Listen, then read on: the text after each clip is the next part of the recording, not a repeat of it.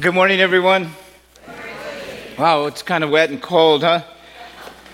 Um, I'm kind of glad I, I ordered this jack this coat through the mail, and somehow when I ordered it the first time, uh, I put on a, a the, the, sizes. They go through what size, and I put medium somehow, and I didn't look on it when it came. I put it on, and it's really snug, and I thought, wow.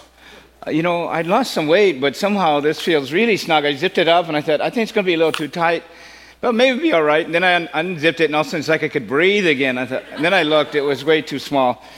Anyway, so I got it. So today is the first day I got to wear it. So I'm happy for the rain. Yeah, whatever. Uh, it's so good to be here, and thank you, Pastor Rebecca and Pastor Cheryl and Pastor Dan and Pastor Yumiko. I saw them. I was at the midwinter conference up in Florida as well, and I was there just to play. And uh, well, I mean to attend the meetings and be. Uh, and, and see friends. And those poor people were working so hard, but they were so great, full of joy. It was good to be there. And we have a wonderful uh, denominational family of people who are sincerely love God and love this world and uh, know how to love each other and in genuine, authentic ways and the challenges and demands that are of life right now. Uh, I'm just really grateful to be back there and to see old friends and new ones. And so, just to know, we're in a good setting with a good family. Denominations, I'm not big on keeping up with all the stuff of a denomination, but this is a great family that I'm grateful and they, they love you and love this church, and, and we can love them. They're great people. So, we're going to talk about a word for the year, and I, I, this is really close to me. I've been doing this finding a word for a year, for uh, a word each at the beginning of each year for over 30 years, I realized, long time. From when I was two years old, I was doing this. So I always say that dumb thing, but for a long, long time anyway. And it's been very meaningful. And I have to say, in this last year or two, it's been life saving for me. So I, I really want to share with you why, why a word for the year and, and in so many things. Really, what I want to say about it, that it's all about Hit it, guys. It's all about. Here we go. this is dumb. Okay, I'm gonna dance. No, I'm not gonna.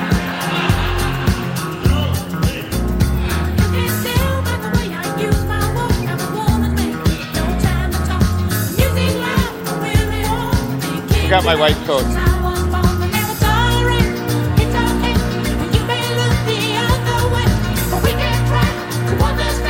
Right? Here we go. Pretty quick. Staying alive.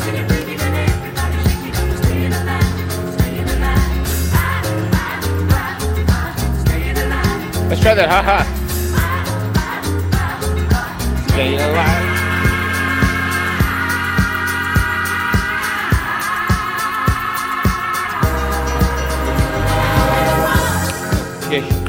That's good. That went a little longer than I thought, but that's good. I feel like I should dance, but I didn't want to do that and scare anybody.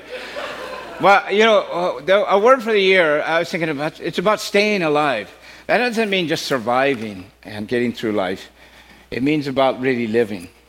That I want to encourage you to you look at this process of finding a word for your year. It's part about how God is inviting us, each one of us, through this process of finding word and living into it to be really alive to God, to life around us, to the people around us, and to who we are and who we're becoming. So I want to encourage you through that a lot. When I was, um, I was recognizing just a little over about last past November.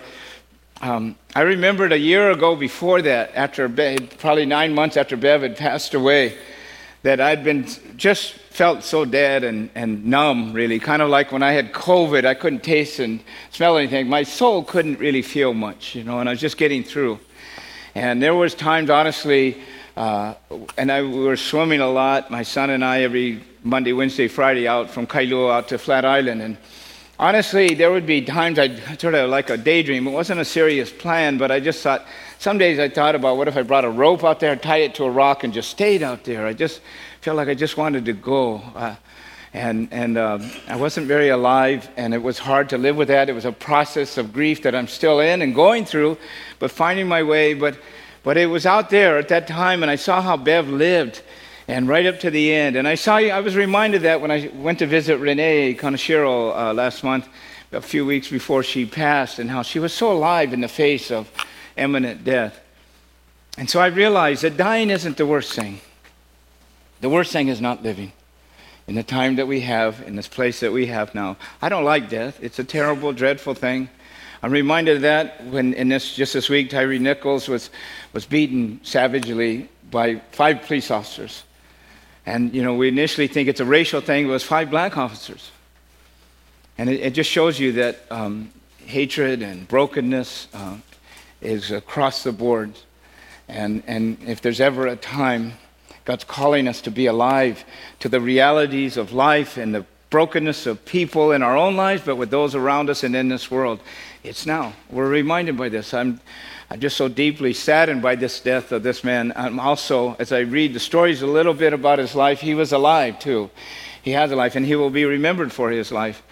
And I pray for those, pro, those uh, policemen, even, that, that in their brokenness, that somehow um, they will find a better way for their lives and come to this, you know. And that's, we heard that Bryan Stevenson, he, he, uh, he's uh, a lawyer that served many people in their time of great need. And he said, you know, we're, we're more than who we are at our worst. And I, I love that. That's hope. That's about, there's more to life to you, to any of us yet, even at our worst. That's not God's final state of how He made us and what He sees us to be about. So I want to invite you to join me in this as we look at this story. And this is one of the great stories I love, too. Uh, one, it's out in, the, out in the water, and I love the ocean. I grew up in the ocean, and my earliest memories was camping at the beach and surfing and scouring the beach and, and just causing all kinds of trouble, I'm sure. But uh, I just love the ocean. And when I'm out there, even now, uh, it's very good for my soul. Uh, I, I, just feel somehow I'm embracing and in the, in the kind of in the presence of God in a lot of ways. So here, Here's a, here's a story. It's from Matthew 14, 22 through 32. I'm pretty familiar story. And I, I, just want, as you're listening to this story, I want you to, at the end, I'm going to ask a question. Anybody wants to speak up afterwards, wait, wait till I ask. but no, uh, I want to ask you this question. If, if you could imagine, as you're hearing the story and seeing the experience Peter's having with Jesus, what might be a word this experience might have inspired Peter to live by for that year? Because, see, God comes to us with a word for a year, and we've tried really hard to think it all through, which is good. But the main thing is to listen and see if something of what God's saying or what you're experiencing, that there's something comes up in that, a word that will guide you and direct you in your life for this next year and give you something to reflect and ponder on, to find your way in a new way, to be really alive, to stay in alive. Uh, you don't have to play again. Um, to stay alive in this world is a big choice every day and not easy choice. So let's look at this anyway. So immediately Jesus made the disciples get into the boat and go on, go on ahead of him to the other side. And while he dismissed the crowd, after, and uh, just to say, he had just fed, you know, that's a thing where he fed 5,000 plus people with few loaves of bread and some fish and stuff. So amazing thing took place, some healing and all kinds of other stuff. So he sent the disciples on ahead across the uh, uh, Sea of Galilee and, and he dismissed the crowd. And after he had dismissed them, he went up on a mountainside by himself to pray. And so later that night, he was there alone. And the boat was already a considerable distance from land, buffeted by the waves because the wind was against it. Shortly before dawn, Jesus went out into them, out to them, excuse me, walking on the lake or the sea. When the disciples saw him walking on the lake, they were terrified. And their first response was, It's a ghost. And they, said, and, and they said, and cried out in fear. But Jesus immediately said to them, Take courage, it is I. Don't be afraid. And then Peter, this is great. Lord, if it's you, Peter replied, tell me to come to you on the water. You know, that's what you love about Peter. I'm pretty sure he says things, and a couple of minutes later he thinks, What the heck did I just say? What did I do? You know, I, am I'm, I'm like that sometimes uh, once a year or so. Now, I, you know, you say things, and he says, Yeah, well, if it's you, tell me, I'll come out the water. Nobody's ever done that before or since. And, you know, I'm sure the other thing, what, what are you thinking? And I'm sure he was kind of thinking, Well, what did I say? But Jesus said, Okay, uh, come, is all Jesus says. Then Peter got out of the boat, walked on the water, and came toward Jesus. And when he saw he, and when he saw the wind, he was afraid and began to sink and cried out, "Lord, save me!" And immediately Jesus reached out his hand and caught him. "You of little faith," he said, "why did you doubt?" And they climbed into the boat, and the wind died down, and those who were in the boat worshipped him, saying, "Truly, you are the Son of God." Powerful story. So I want to ask you, just if you don't mind, we'll just just kind of speak up so I can hear you if you don't mind, if you think about it. If you were Peter, what would you imagine out of this experience? What might it inspire you to think, oh, this will be my word for the year because of what ex- I experienced with Jesus right here, what I know of him in life? Any, any ideas? Is that, is that a hard question? Does that stir any ideas? Are you shaking your head? Yes, that's a hard question. Or uh, it doesn't make any sense. Anyway, anybody have an idea? Just there's no wrong answers here. Um, any thoughts? College back. Huh? What? Come. Come, come. So, what if your word for the year was come? And all, all year long, you're figuring out what does it mean to come to Jesus? Where I am, from where I am to where He is in a fresh way. Oh, beautiful. See, that's what a word could do. It's a simple word, but it can inspire lots of thinking. And what's holding me back? What am I afraid of? What am I excited about? I, will talk about qualities of a good word, but you know, thank you. Good. Anyone else? Faith. Huh? Faith. Faith. Yeah, about faith. What does it mean to have faith in Jesus in life, in the face of challenges, unknowns, and taking risks? Faith. What is faith? What holds me back? What gets me going? Great. Anything else? Yeah. Jesus, I know you're there, but can you hurry? Jesus, I know you're there, but hurry. So maybe your word is hurry up, Jesus. yeah, that's a good one. It's good. one. Yeah, you know, and then so why is so the way I look treat that of the year was in yeah, there's in me wanting to say, Hurry up, Jesus. And what's what's my hurry? What's holding me back? Where is he? How do I see him? Maybe I'm missing something. He is there, and I'm, I'm missing that. I'm thinking he's absent and he's actually present. But then, no, that, that's all the way of thinking about a word for the year. Good, good job. Anyone else? Uh, huh? Either reach or stretch. Reach or stretch, yeah. Yeah, reach, stretch, reach out, stretch myself. Ah, I love it. There's so much to that, right? If you start thinking of unfolding that, you can go all kinds of ways with that. Heard one person, uh, I was talking about this, they said, uh, learn to swim. okay, that was me. Anyway, if you didn't laugh, I was going to say, yeah, it was Nathan Fu or somebody. Um, so, this is what I want to encourage you is be, in, be look at your life and listen to God and ask, what, what you're saying to me in this time and how are you're speaking to me. What is a word that you could give to me that might guide me through my life? Um, the power, you know, here's a miraculous thing is that one is that Jesus came on the water. He's walking on the middle of a storm, and he invites Peter, and Peter starts walking on the water. And then Peter's out there in the middle and, and says he, he looked at the storm, he got afraid, and he began to sink. and that's, that's understandable. That's understandable. Well, and then, then as he sinks, I think what Jesus was saying, you know, you have little faith, or where's your faith? I don't think he was criticizing him for getting scared because he's walking out in the middle of the lake and starting to sink. I don't think that's the main thing, in my opinion. You can consider this. Because who wouldn't be? Who's ever done this? I've tried it, and it doesn't work for me ever. Uh, and, and so I think that what Jesus was trying to teach him, he wasn't criticizing so much or condemning. I think he was trying to get to Peter to think about when we're in those places of great challenge and unknown and we're being stretched and we're out in these kind of circumstances, we sort of revert to some basic things. And what's at our basis? For, for Peter, what he said to Jesus was, Lord, save me. And as if Jesus would say, Well, no, I, I, I'm not interested in saving you. I'm not here because I care about you. I'm here to see if you pass the test or fail. He wasn't that at all. I think what Jesus would have preferred to hear from Peter, or was trying to teach him to say, is that when you're in those places, don't doubt that I love you, but ask for help. Just ask for help. And You say, well, that's what he's saying in a way, but it was also more desperate than that. As if, if Jesus, if you don't hurry up, do something, I'm on my own here. And what Jesus always wants us to know is no matter what we're going through, what we're facing, we're never on our own.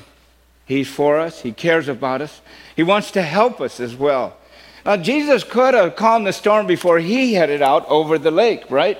He could have stopped and said, Let's make this easy for them and for me. They're having a hard time. I'll just calm the storm. Clearly, he was capable to do that. He did it later. But why? Why didn't he do it sooner? Why didn't he hurry up? yeah, we don't know. But what we do know is it gave a setting for something very powerful to take place.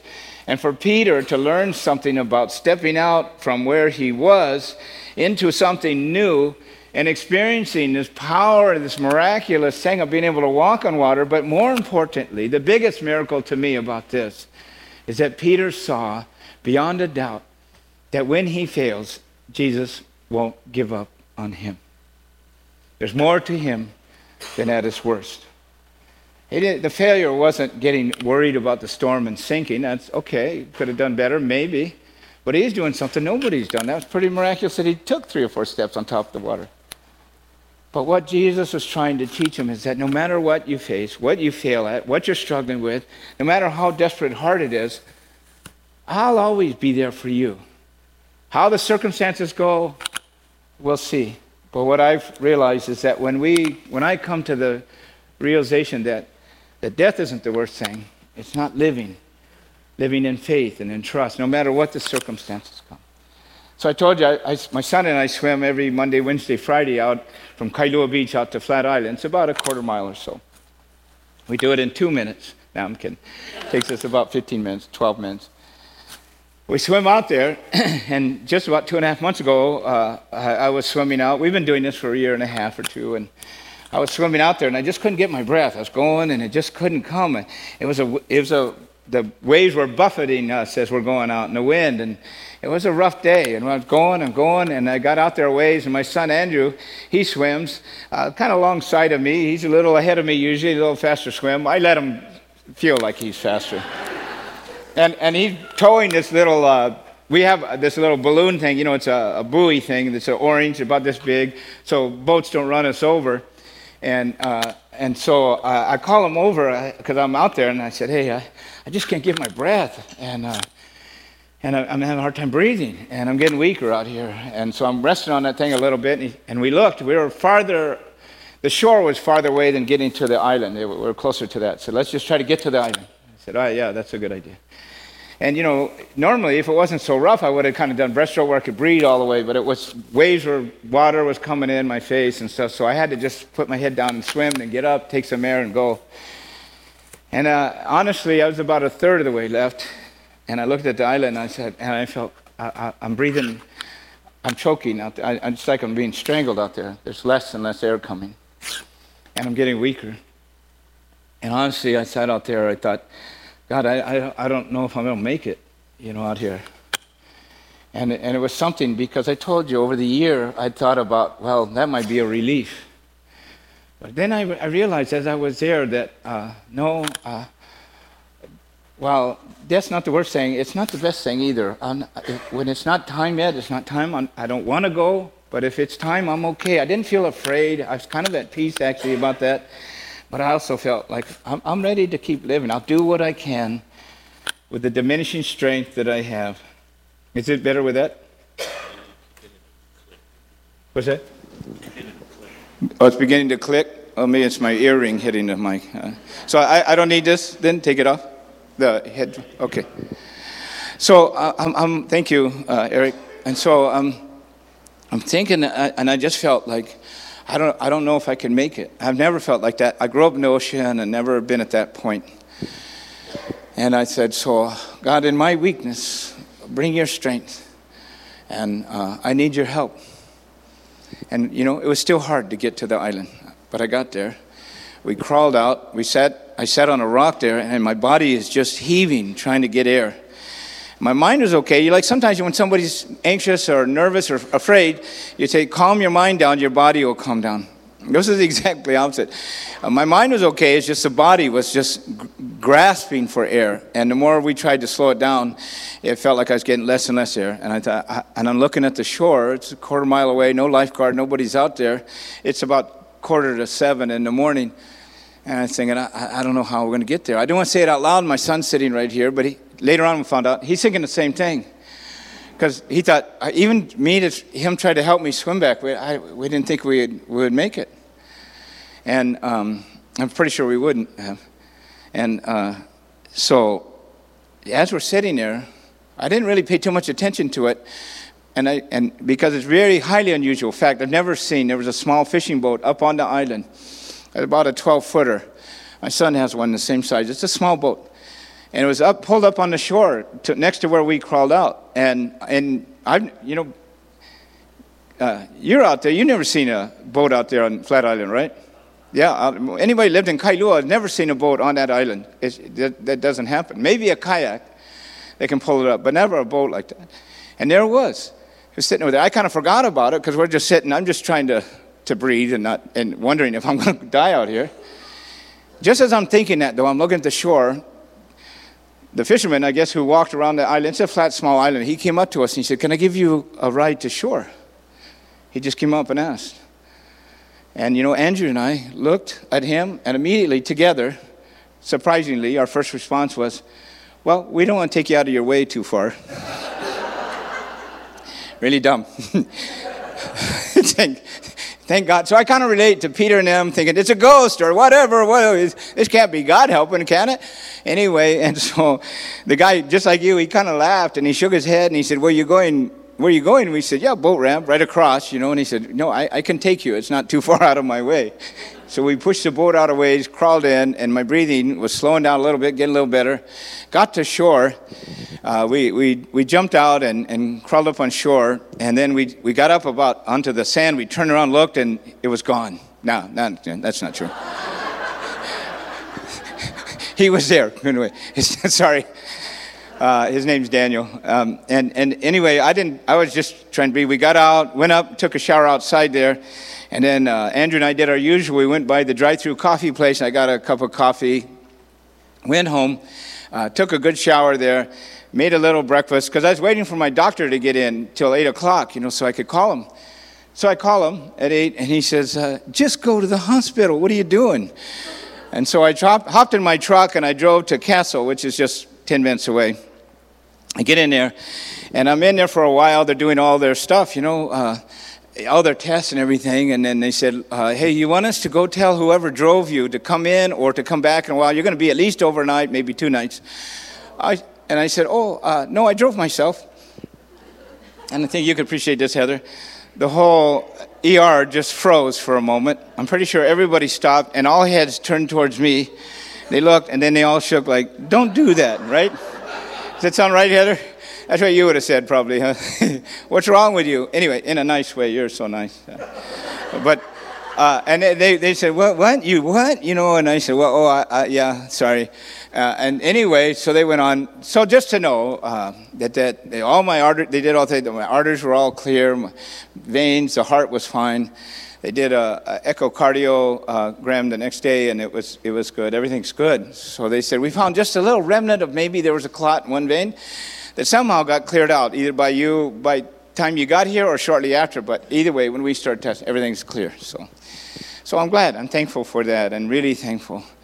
Well, what really spoke to me about it was a couple of things. Is that, um, is that, man, uh, I, I was glad to. I'm glad and grateful to be alive. And, and even that moment kind of pushed me to say, well, I'll, I'll live as long as I can. If it's time to, when it's time to go, I'm at peace. I'm okay with that for the most part. But in the meantime, uh, I'm alive. I want to be staying alive in the moments, in the days, and make the most of my life. It's not a huge amount of change. It's not doing more, it's being more present.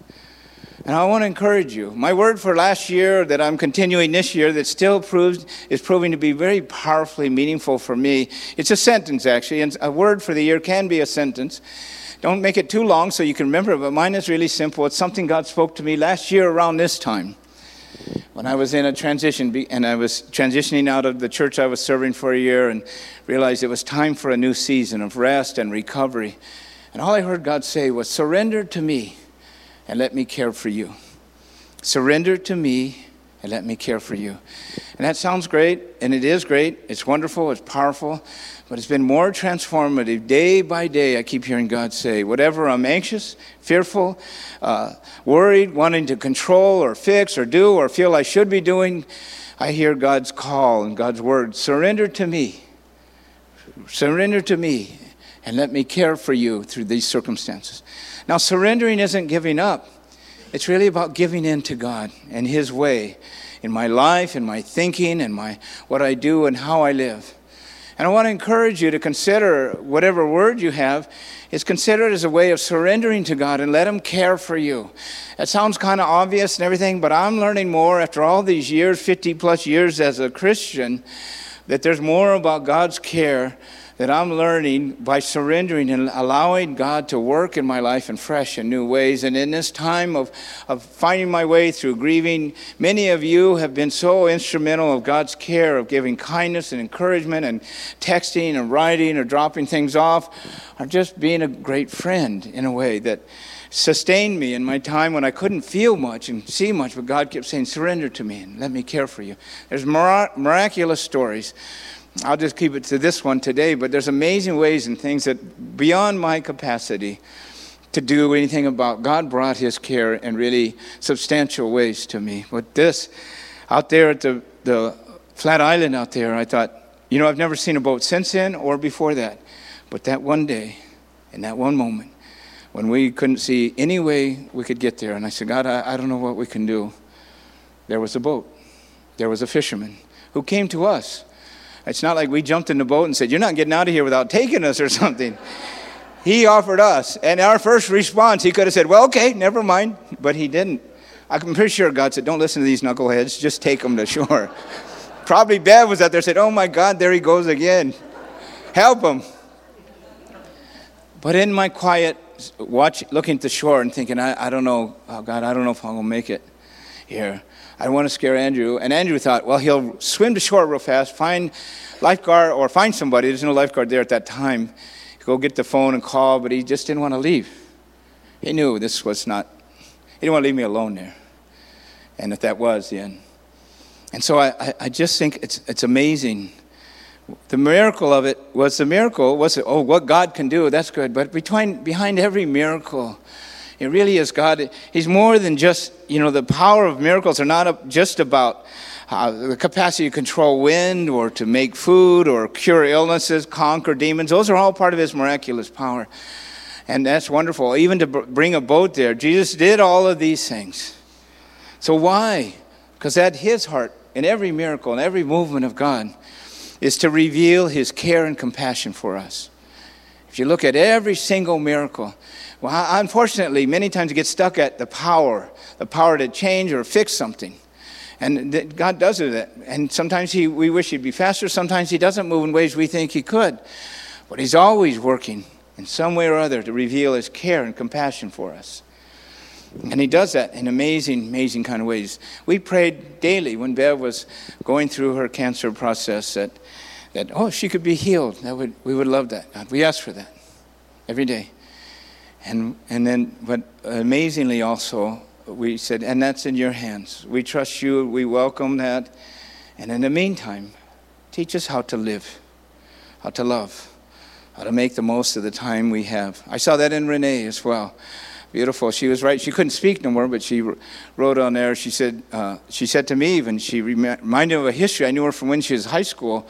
I've forgotten that in the youth ministry and she wrote something. I can't remember the exact words, but it's along the lines of "You're magnificent and wonderful and intelligent," or, or maybe she just said, uh, "I love you and I care about you and appreciate you." Probably more that. Yeah, I think I reinterpreted that, but it was very beautiful. I don't want to. I don't want to dismiss that with my joke. It was a beautiful touch, simply saying, "Thank you and I love you." She said that. She was alive to the end. Death isn't the worst thing. Not living. Death comes to all of us sometime or other. In the meantime, and in the face of that, how do we live? How do we keep staying alive? Not just surviving, really living. So I want to give you a couple encouragements. Uh, Jesus' main purpose has always been and always will be to build hearts profoundly shaped by unconditional, unearned, undeserved, and unexpected love. That's always His purpose. So when we surrender, it's not a battle of wills only. It kind of is, and it, it, he could win any time he wants. He could have stopped that that uh, storm anytime. He could do a lot of things, but what he's looking for is that the surrender is a surrender of trust that allows him to love and to care for us and to provide for us in ways we're not used to. So here's a few things on your notes. Uh, surrender to me and let me care for you is my guiding thought in this. and uh, here's, here's a few few things.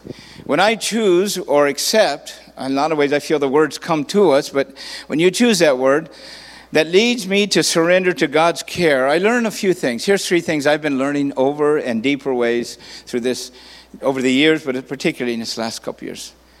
Well, I learned to number one, be inspired and excited. Be inspired and excited by the, the word. If you've chosen a word already, ask yourself, does it inspire you to want to live more? Does it excite you even some about the possibilities? I've known some people who have chosen a word and they got it figured out exactly what that's going to be, look like for the rest of the year. And I would say, uh, let go of that because allow room for God to speak and, and imagine and dream. Chances are, if you already know everything that's going to happen about this word for this year, you're, you're, you're, you're thinking too small and too safe. And you're not allowing God to inspire you with possibilities of change and growth that could be very exciting. So uh, I just want to encourage you by humbly welcoming more of God's care and way in your life. Encourage that. It gives you some joy, some hope, some excitement about who you can be and become, how you can experience more of God and more of other people and even more of ourselves. That's God's life in, in life. Yeah. A word that helps you keep staying alive in fresh and new ways. Think about that when you pick your word. That's really important. Where we become moved and motivated by love over our, through our fear, through our control, and through our complacency. Sometimes we're so used to, ah, just go along as we are. And somehow we lost that passion for God and for life that we're not really alive, we're just surviving, we're just getting by. And God says, Come, Come on the water. Let's try something. You may fail, but that's okay. You, you won't, it's not fatal. I'll, I'll, I'll, I'm with you. I'm for you. Trust me. I care about you more ways than you can imagine. So I want to ask you, just you can think about this through the week, but how has God shown care for you recently? How has God shown care for you? And you say, well, I don't know if He does. I don't think about it. Well, start thinking about it because He is. He's trying all the time. He's working at that all the time. How did that care impact your life? What was it? It might have simply been uh, a person saying hello. It might have been somebody uh, helping you in a small way, sending you a text or a card or a phone call. Uh, I was at the bank and this lady, the manager there, there was some mix up with something in my mom's account, and, and she was so good. Uh, she knew Bev, and, and she was when I came in, when Bev passed, and I told her, she cried. And, and now, I, a year and a half later, she said, Oh my God, I miss Bev. You're so much work, Dale, to take care of. and she didn't say that, but she, she said, I'm here. I'm here to help. But she is really great. But uh, there was kind care hearted. I was flying back from San Francisco, and across the aisle was this young lady, and somehow she started. She said something. She said, "Oh, I'm really tired." And I said, "Yeah, me too." And we started talking. It turned out she was one of Steve Avalana's students.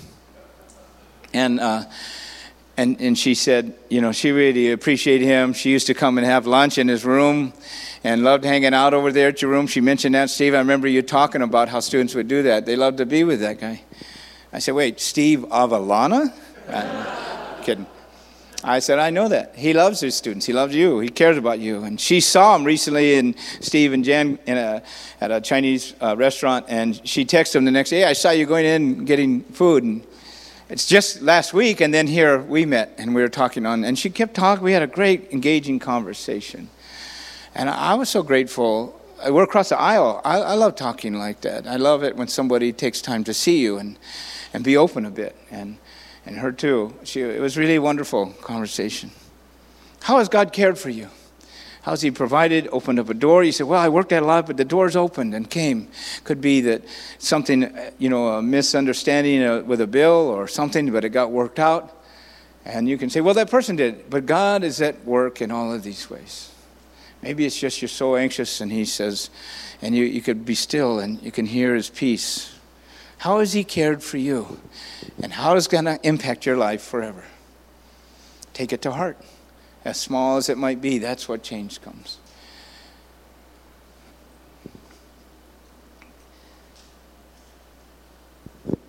Okay. When I choose a word that leads me to surrender to God's care, I learn to number two, be challenged and changed.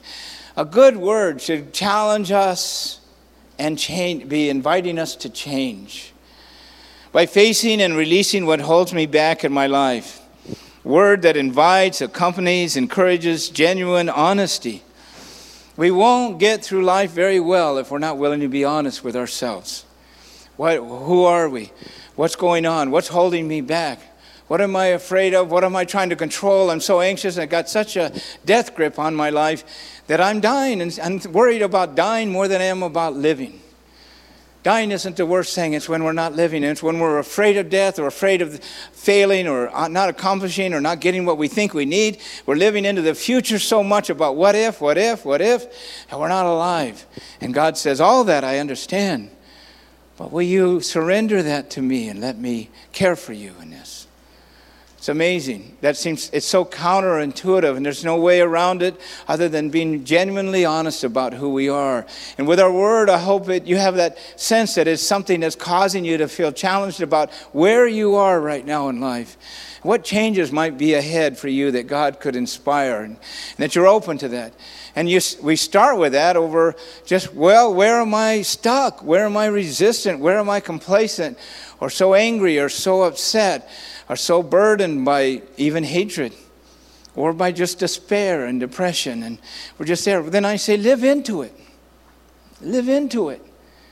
Because whatever it is that's holding you back, we keep trying to navigate it or hold it off or control it.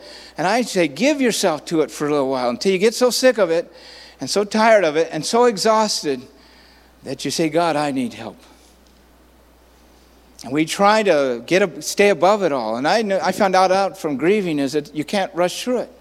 I can't make it happen any faster, any quicker than it, than it takes.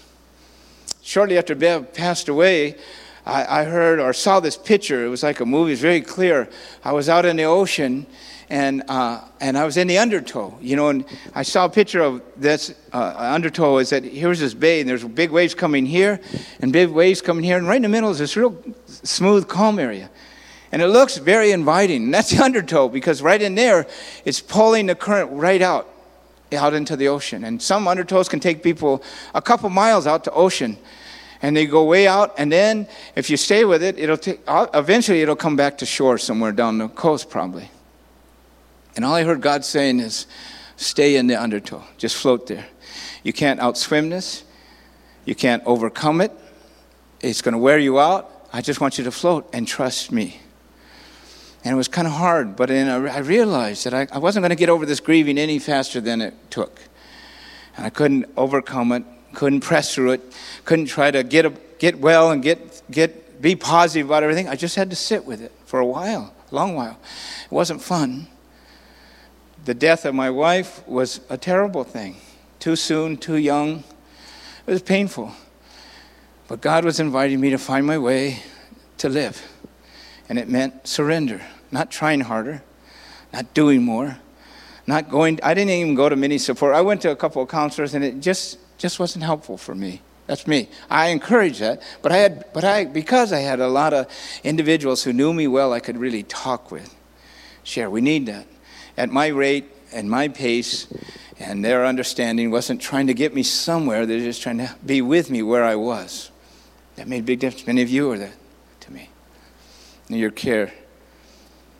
But I, you know, I, I want to encourage you that think about the word you've chosen. Does it challenge you? And does it invite you to change? And we, got, we can't change until we know what it is that we're needing change with. So, where are we stuck? Where are we resistant? Where are we at same old, same old? And things like say, well, that's just the way I am, is not really true.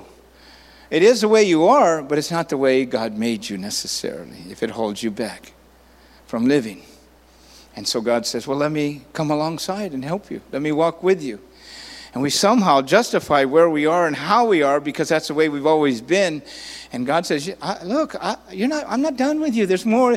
And the beautiful thing is, is that there's more beauty, there's more joy, there's more life and love for you to know if you'll kind of open up a little. I know when I was out there and, and I was sure, I was, it looked pretty evident that I might not make it even to the island. I, I, knew, I know one thing about swimming is that the more anxious, the more fearful, the harder you try, the less you're able to swim. It doesn't go so well, right? And, um, and so uh, I, that's just in my nature. I didn't really think, come on, Dale, relax. I didn't think that. I'm just, I'm just facing a reality. But in that, I, I, in that time, and that surrendering to God and asking for help, uh, I felt it, somehow I got it. I made it through. It wasn't miraculous. It wasn't like I, I didn't start walking on the water. That would have been nice. I just had to keep going as best that I could. But God's taught me in that. He said, You want to be alive. And this was a help for you to choose life and to be His life. I want to encourage you. We can keep staying alive by being on a path of recognizing the ways in us that holds us back. The things, these false narratives we have in our in our mind and our heart and way we're raised. Well, that's just the way. That's where I came from. That was my family tradition. Uh, the, all those kinds of things, and I, I've been there. I've gone all that. My family, we had lots of different things and problems and ways, and and and while that was there were a lot of good things too, but also I had to. Well, God, how, how did you make me? instead of how did my family and my circumstances make me only. He wants to add to that, wants to add more. Let go of some things and bring new stuff and affirm some things that we've been living with. So let me ask you this question What might be a change in your thinking or what you're doing that God could be asking you? What, what, what might be a change in your thinking or what you're doing that God might be asking you to make? What change could He be inviting you to decide, I'm ready to grow in new ways. I'll testify, I'm 69 years old, and, and I realize I'm not done yet. God's not done with me yet, I should say, obviously. He still has me here, not just to survive, but to live and to change and to grow, to challenge ways I have been living in new and fresh ways. And it is exciting, it's inspiring, it's a little frustrating and challenging Every day, no matter what it is, God says, "Yeah, okay, I hear you. I hear what's going on. I see how you've been. So surrender that to me and let me care for you. See, surrendering is one part, but the surrendering is really to open the heart, our hearts, to receive and welcome how much God cares for us, wants to work for us. And when He invites change and brings challenge to our lives, it's in order for Him to care more deeply for us to become different. And if we get, I think we've been in a season across our country and in our churches, but in our nation and around the world of, of demanding how life should be, how God should be, how the government should be, how the world should be. And God says, surrender that to me. I care about every person in this world, and I care about you. So, what might be a change in your thinking or what you're doing that God could be asking you to make this change? Take a moment.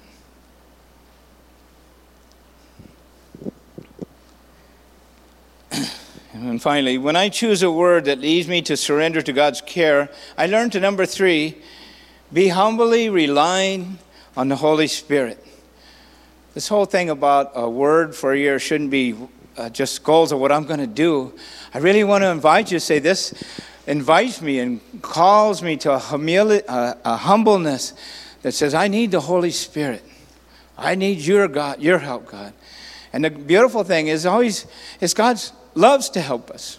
He really loves to help us. It may we might give him a whole set. Well, here's how you can help me. Do this and do this and do this. Change this person. Change my husband. Change my wife. Change my children. Change our pastor, whomever you know, or the speaker that we got today. Can you get him to stop pretty soon? Whatever it might be. I'm not done yet, so you, you can give that prayer up already. But he, he loves it when we ask for help. See, I think with Peter, he wasn't scolding him. I was thinking, all you had to do was ask for help. To save me, Lord, is almost like thinking, I don't care. And he says, Look, if you start with, Well, I know you care, so I don't understand how this is going exactly, but can you help me? When I was out there, I, I, I didn't doubt whether God cared for me, and, I, and I, all I could say was, Well, if I'm going to make it, if you want me to live still, I need your help. I'm, I'm running out of breath really quickly, I'm running out of strength. I never felt so weak trying to get to that island, and I said, I don't know if I can make it. And I said, Well, I need your help if that's your will, your way. Whatever, I'm in your hands. But he loves it when we ask for help. It's so basic. Not demand how he's going to help, not demand his timing and his way, our way for him. It's just simply, I need help with this. What do I do? I surrender to your way and your help, however you want to bring it, in whatever way you want to make it. Sometimes he just gives us strength, and sometimes he gives us peace. Sometimes he brings somebody for one day, never seen before whatever caused him to pull his boat up on that island and then to offer a help.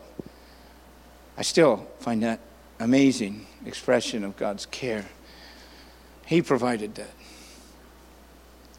But to rely on the Holy Spirit, that the Spirit of God, I don't know if you can see this ring. I, I, I got this in, you know, I went uh, in, the, in October to what's called the Camino de Santiago, this, this walk that goes from Paris all the way down to the coast of, of Spain.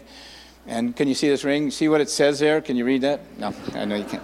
Sorry. I remember thinking that would be funny, and it was dumb. Thank you for laughing.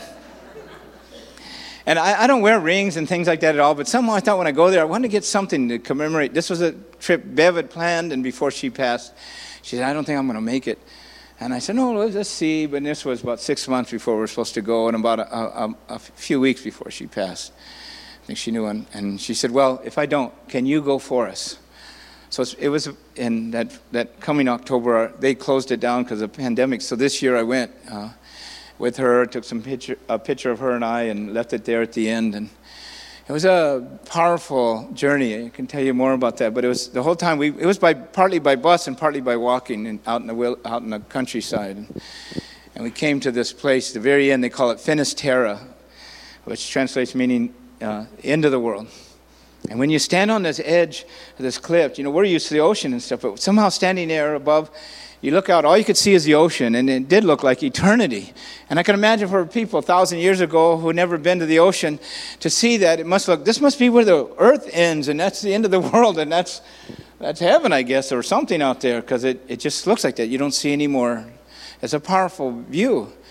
And I could see why they would call that end of the world. And for many of those pilgrims, even, they would come and they would come to that after processing for months, walking and coming before God, seeking, that they would burn their clothes there. It's as if the life as I knew it is over, and now I'm starting a new life. And I felt that. I was there. And I, I remember saying, Bev, we made it. We did the walk. And, and I knew from that day, I had this peace that the world as I knew it with Bev here in this world with me is, is over. Come to the end of that. Now, she's still in my heart. I still think of her, and I process that still. But that was the beginning also, uh, stepping forth, and I realized I don't know what it looks like yet at this time, really, probably more than ever. Is God says, Surrender to me, and I'll show you. Let me care for you. Let me heal you. It's been a lot with my brother passing, and my dad passed a, a month and a half after Bev passed, and my mom with her dementia still taking care of her, and, and of course with Bev. So there's a lot of healing and and it's okay, I'm in God's hands. He says, surrender so I can care for you. And uh, I'm not asking you to, I'll bring to you what you can do with your life in the time and the pace that I choose if you surrender to me because it will be my way of caring for you and you caring for others. And I'm learning more about compassion and care and understanding and pace that I could bring when I'm with people in ways that I hadn't before I do funerals still once in a while. The mortuary will ask me to help a family, and it's a whole new experience for me with them. I always felt compassionate and caring, but man, so much deeper now. And when we go to the graveside, I used to always say, this is a good place to come and visit and remember, but now it's, this is a sacred place to come and be with your loved one in new and meaningful ways. God works. God works in powerful ways. So be, hum, be humbly relying on the Holy Spirit by asking God to help us. On this ring, there's this word. It's called, I think it's in your notes. Is it in your notes? I don't know. Ultreia. And it, and it uh, Ultreia is on this, and it's a saying that a lot of the pilgrims would say to each other. And it means go forward, kind of, but what it really means is go beyond. Go beyond where you are. Keep going. Keep walking. Go beyond in our lives. This is Jesus' call. Go beyond where you've been to where you can be with me and my help in your life. If you're staying where you are, then he's saying, uh, There's more to this life than you. Pick a word that inspires and excites, that challenges and changes you, that it invites you to rely. You can't do it without the Holy Spirit. We really can't in life anyway. But sometimes a word brings that home to us in fresh ways every day. And I need you, God. I need your help. Will you help me? And he says, Yes. I'm waiting for you to ask because I care about you. So let me help you go beyond where you've been. We're not done yet. You're not done yet. You're not finished. No matter what mistakes you've made, whatever the worst of what you've been in your life, that's not you. That's not all there is to you. God still cares. He says, Will you go beyond? Will you let me help you go beyond? So, what might be an area of your life that you could ask God for His help to go beyond from where you are right now? Here I am, God. Here's where I've been. I've been angry, I've been bitter, I've been unforgiving, I've been ignoring uh, somebody or even my own well being. I've been so stuck in thinking I have to accomplish or prove or justify or uh, make the most of life by killing myself in busyness and overwork and stress and demands. And God says, You know, I, I love you where you are. I want to care for you. Will you surrender all of that, and I'll sort out what still needs to be kept and what can be let go of? I have new stuff for you you haven't even seen yet. Like walking on water, doing whatever. So I found this, this uh, um, writing, and uh, I wanted to share it with you to close with, if that's okay. I, I thought it was really, there's a bear and a bunny talking to each other. Do we have? Here they are. Um, uh, no, I'm not the bear. It's just somebody on this. Uh, he says, the bear said, It's time to go, said Bear. But where are we going? asked Rabbit. Forward, said Bear. We can't stay here anymore. So much has happened here, though. I don't know that I can move on, said Rabbit. You can stay if you want, said Bear, but life won't wait with you. It won't? asked Rabbit. No, said Bear. Besides, up ahead, there might be something wonderful. You think so? asked Rabbit. I think, said Bear, if you stay here, you'll never know. I think I hear Jesus' invitation in that. Could we take a moment and, and can I pray with you and for you and me? And thank you for letting me share with you this morning. What's spoken to you today? What word might be stirring in you? What rethinking of the word that you have gotten for this year. Maybe you don't know and you're, you're, you don't have anything. So ask. Ask God for help, for a word, a way. Let him, let him give you some inspiration, some excitement about your life again, if you need that. Let him challenge and, and, and bring change to your life because you've been like this a long time and there's more to you. There's a lot more delightfulness in who you are that's been it's been dormant for a while. Ask, ask for his help. Let his Holy Spirit come and give you what you don't have in yourselves, we don't have. It's a partnership of care.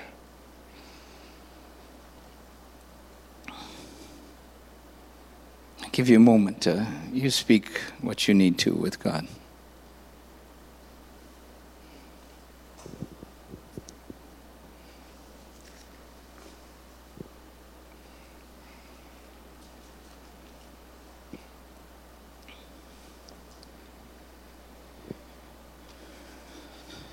Lord Jesus, I thank you for these dear friends and family here. Thank you for their precious lives and love and friendship and care. And thank you that in the midst of some really painful, difficult times that some here are living with a brokenness at home and relationship or with friends, an anxiousness that just seems to keep robbing them of peace and life, a fear that just sort of hovers over and wants to steal their joy. a dread, a sorrow about loss of someone very dear and precious.